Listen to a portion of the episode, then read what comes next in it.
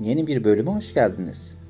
Bunların hepsi hikaye adlı hikaye dizimizin bu bölümünde çok beğendiğim, çok hoşuma giden bir hikayeyle sizlerle karşınızda olacağım. Hikayemin aslında içeriğini sizlere anlatmama gerek yok. İçeriğinde zaten kendisini bulacaksınız, anlayacaksınız ve düşüneceksiniz diye umut ediyorum. O yüzden fazla vakit kaybetmeden anlatmaya geçiyorum. Hikayemizin ismi ve Allah onu yarattı. Öncelikle adımı merak edeceksiniz. Mehmet deyin, Ahmet deyin, Hasan deyin, Hüseyin deyin. Ne derseniz deyin adımı. Önemli değil. Sadece anlatacaklarıma kulak, kulak verin yeter. Geçenlerde birisi ne hikmesi sordu bana. Sen bilirsin Allah'ın yarattığı en iyi şey nedir? Neden sordular diye düşünmeden sorunun cevabını düşündüm durdum. Sonunda buldum ama soran gitmişti. Bu yüzden size anlatayım. Onu küçüklükten beri tanırım. Adı Kader'di. Babası, yeter artık karı, hep kız hep kız, bizim de kaderimiz bu mu olacak dedikten sonra kızının adını Kader koymuştu. Kader, dört ablasıyla birlikte yaşayan çok tatlı bir kız idi. En azından ben öyle hatırlıyorum. Sonrasında benim de kaderim olmuştu ama öncesini de anlatmak lazım gelir. Daha küçükken 5-6 yaşlarında babası sonunda bir erkek evlada kavuştuğu için unutulmuştu. Zaten diğer dört ablası gibi babasının gözünde değeri yoktu. Varsa yoksa İbrahim. Boku boncuklu İbrahim. Kader ise ablaları gibi sadece okuma öğrensin diye okula gidiyordu. Benimle aynı sınıftaydı. Hiçbir zaman güldüğünü ve oynadığını görmedim. Zaman zaman babasının dayak izleriyle geliyordu. Öğretmenine ise yalvarım öğretmenim. Geçen geldiğiniz gibi gelip dayak olayını konuşmayın. Şikayet ettiğimi sanıp bu sefer daha kötü döver diyordu. Babasını dövmek istiyordum bacak kadar boyumla. Güzeller güzeli bir kıza kıyılır mıydı? Çok o çocuk haklı. İşte böyle düşünüyordum. Beraber gidip beraber gidip beraber geldik okula 3 yıl. Okuma öğrendin he mi diye soran babasına göre üniversite mezunu olmuştu. 3 sene eli iş tutacak zamanda okulla vakit mi kaybedilirdi? Sanki evde kadın kıtlığı varmış gibi kaderi işe koşturuyorlardı. 12 yaşına gelir gelmez halam geldi dedi bahtsız anacığına. Babasına göre ise kız kendini topladı mı namusunu düşünmeyeceksin deyip onu evermek istedi. Kadersiz kader salyası eksik olmaz İlyas Çavuş'a baş göz edilecekti. İlyas Çavuş 35 yaşında, Kader henüz 12'sindeydi. Kahvede herkes konuşuyor, gelinlik kızın zamanı geçmezmiş diyen babasının itelemesiyle diğer dört ablasıyla aynı kaderi paylaşacaktı. İki ineğe, kırk keçiye ya da buna benzer başlığa verilip gidecekti. Oyun nedir, düğün nedir bilmeyen kaderin kaderi yazılmış çok önceden. Ama altın suyundan sidiği olan İbrahim hep baş tacıydı. İlyas Çavuş'un anasına hürmetçi lazım idi. İlyas Çavuş düğünde salyalarını saça saça oynadı. İlyas Çavuş'u hiç sevmezdim. Çünkü beni sevmeyen, her daim nefret eden ve sevdiğim kızı elimden alan babamın ilk analığından üvey ağabeyimdi. Başka da ağabeyim yoktu. Kaderin kaderi değişmişti. Bunca zaman her türlü hakareti ve dayağını yediği babasının yerine İlyas Çavuş geçmişti. Daha gerdekte kızı dövdüğünü gördüm. Bir şey yapamadım. O günde nasıl bir gençlik bunalımı geçiriyorsam artık ağlamıştım. Neyse, şeyi şey edemeyen İlyas Çavuş, kaderin hazinesine el sürememişti. Bu 2-3 yıl sürdü. Kader salyasına alışmış bir şekilde her kızışma gününde dayak yemekten artık bir şey yapmanın dayak yemek olduğunu sanıyordu. Derken bir gün ağabeyim İlyas Çavuş traktörün altında kalıp öldü gitti. Kader dul kalmıştı. Hemen aile meclisi toplanıp karar aldı. 15 yaşına gelen bana kaderi nikahladılar. Benim kaderim beklemediğim bir şekilde birden değişmişti. Nefret ettiğim abimden miras kalan kader artık karımdı. Gerdek gecesinde elime tavuk verdiler. Gittim başını koparttım. Yani dedim ki ona evin reisi benim. Sanki kader başka bir şey düşünecekti. Doğdu doğalı sevilmeyi dayak yemek olarak biliyordu. İlk aylar dokunmaya kıyamadığım için bir gün yanıma geldi. Sen beni sevmiyorsun dedi.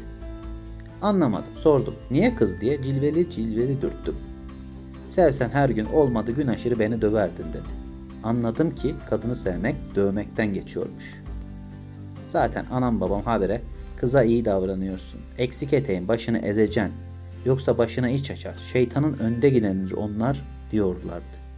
Herkesin dediği ve istediği olmuştu. Ben dövdükçe kaderi sevmeye başladım. Sanırım dövmeyi çok sevdim. Çocuğumuz oldu hemen. Sonra ikincisi geldi. Çocukları da ele avuca geldiğinde dövmeye başladım. Çünkü soysuz kaderim yüzünden ay parçam, güneş ışığım, aslanımı, kaplanımı bekliyordum. Kızları ve kaderi dövdüm hep. O kadar rahatlatıcıydı ki yaşım geldi 60'a hala o günleri özlerim. Neyse askere gittim. Öyle bir yere düştüm ki psikopat bir assubaydan her gün dayak yedim. Çünkü sanki etrafta şehirli varmış gibi cahil köylülerden nefret ediyordu. Nedensiz dayak yerken hep aklıma kader geldi. O zamanlar dedim ki kadınlar acı çekmesini seviyormuş. Sonra bir vakit bunun ismini şimdi doğru aklıma gelmeyebilir. Mazoşit mi neyin olduğunu öğrenmiştim. Yani bütün kadınlar mazoşitmiş. Asker dönüşü öğrendim yeni tekniklerle dövmeye başladım. Sevgimi artık başka türlü de gösterebiliyordum. Ağzını patlatmadan, burnunu kırma, kırmadan olmazdı. Bir tek gelinlik yaşına geldi mi kızlarıma dokunmadım. Yoksa değerleri düşerdi. Baktım aslan parçası kaderden gelmiyor. Kader diye sineye çekmeden ailemin de zorlamasıyla kumasını getirdim. Ondan da iki kız gelince babamın malları bana kaldı diye üçüncüyü de aldım. Evde dünya kadar karıyla baş başa kalıyordu. Analıklar ve anam başımda beni fitneledikçe önüme gelen dövmekten geri kalmıyordum. Kasabadaki pavyonlara da gitmeye başladım.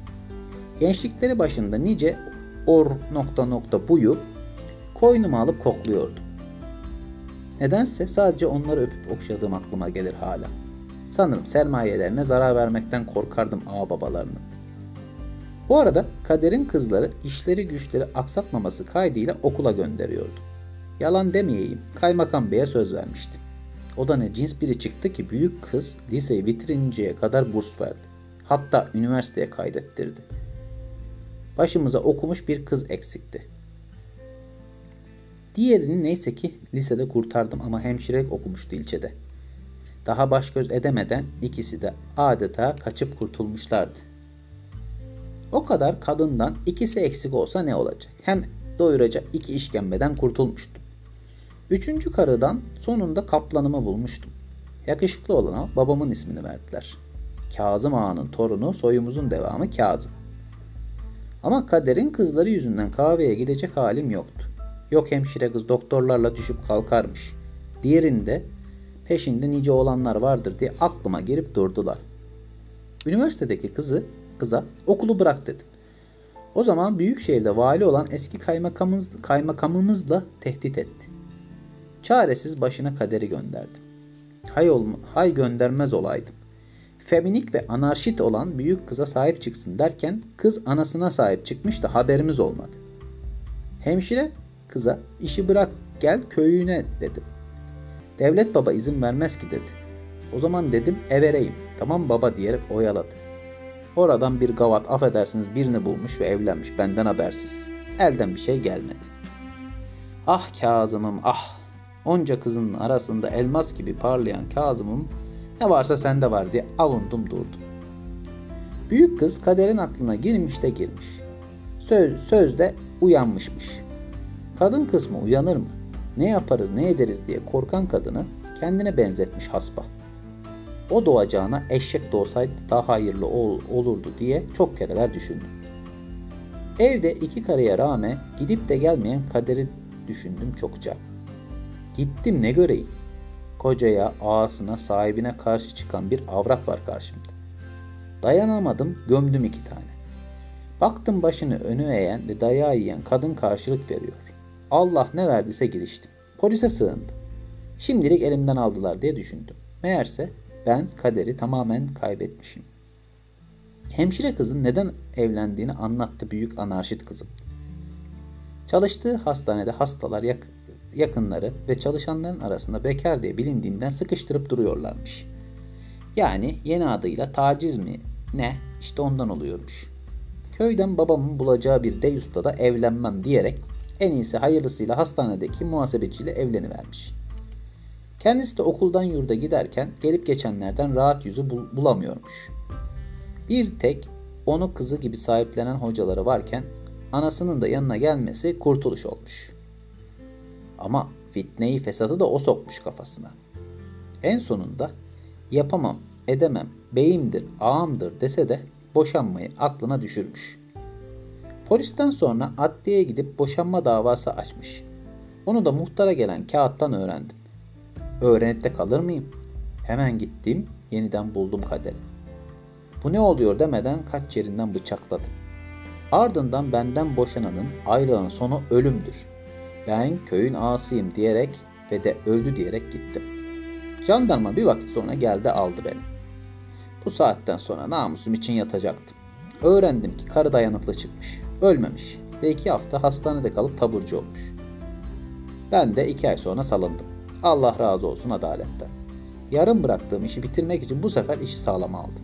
Belime benim kırık kaleyi taktım ve kızımın yeni evini bulup anasını ve onu öldürmek istedim. Meğerse kadın saklama evleri varmış. Oraya saklanmış. Elbette çıkacak oradan diye bekledim. Derken fırsat çok geçmeden geldi. Tüm şarjörü boşalttım ve yine öldüğüne emin olmak için nabzına bakmıştım. Ölmüştü ve polise gittim teslim oldum. Karımı, kedimi bilemedim. Kaderin kaderi öyle yazılmış ki ancak hikayelere hayata tutunmak başlığında konu olurdu. Ölmemiş yine. Bu sefer iki yıl için iki yıl içeride kaldım. Sırra kadem basmıştı kader. Kimse ne yerini ne yurdunu biliyordu. Ben de köyüme döndüm. Karı ölmediyse de iki kere denemiştim ve mapusa düştüğüm için boynum dikti. Bundan üç yıl önce bir telefon geldi bana. Arayan kaderdi. Ve hayatım boyunca unutamayacağım şu sözleri söyledi. Beni iki kere öldürmek istedin ama öldüremedin.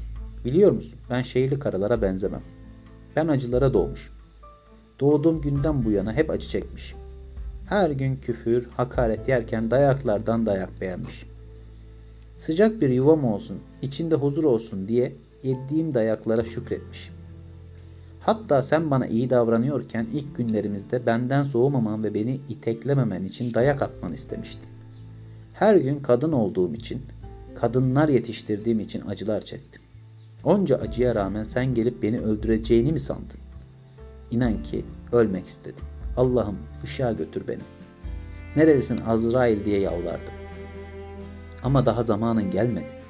Bir gün kocana iki çift laf edip alacağım diye cevaplandım. Rüyamda gördüm onu.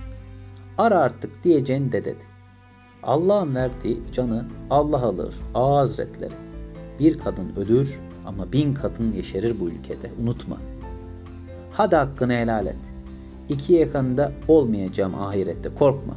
Ama ne olursa olsun Kazım'ına sahip çık. Senin gibi olmasın da ne olursa olsun dedi ve telefonu kapattı. Ertesi gün büyük kızım aradı. Annem hakkın rahmetine kavuştu dedi. İçimden ilk defa bir şeyler koptu. Hakkımı helal ettin ama biraz izin verin iyi değilim. O soruyu duyunca Allah'ın yarattığı en iyi, en güçlü ve dayanıklı şeyin bu dünyanın kaderleri olduğunu biliyorum. Nerede ve ne şartta olursa olsun. Kaderimiz kaderimizdir. Evet. Tekrardan dinleyip üzerine düşünmek isterseniz hiç şey yapmam, gocunmam. Daha da mutlu olurum hatta. Bence yazdığım en güzel hikayelerden birisiydi. Yeni bir hikayede görüşmek dileğiyle. Kaderimiz kaderimizdir. İyi günler efendim.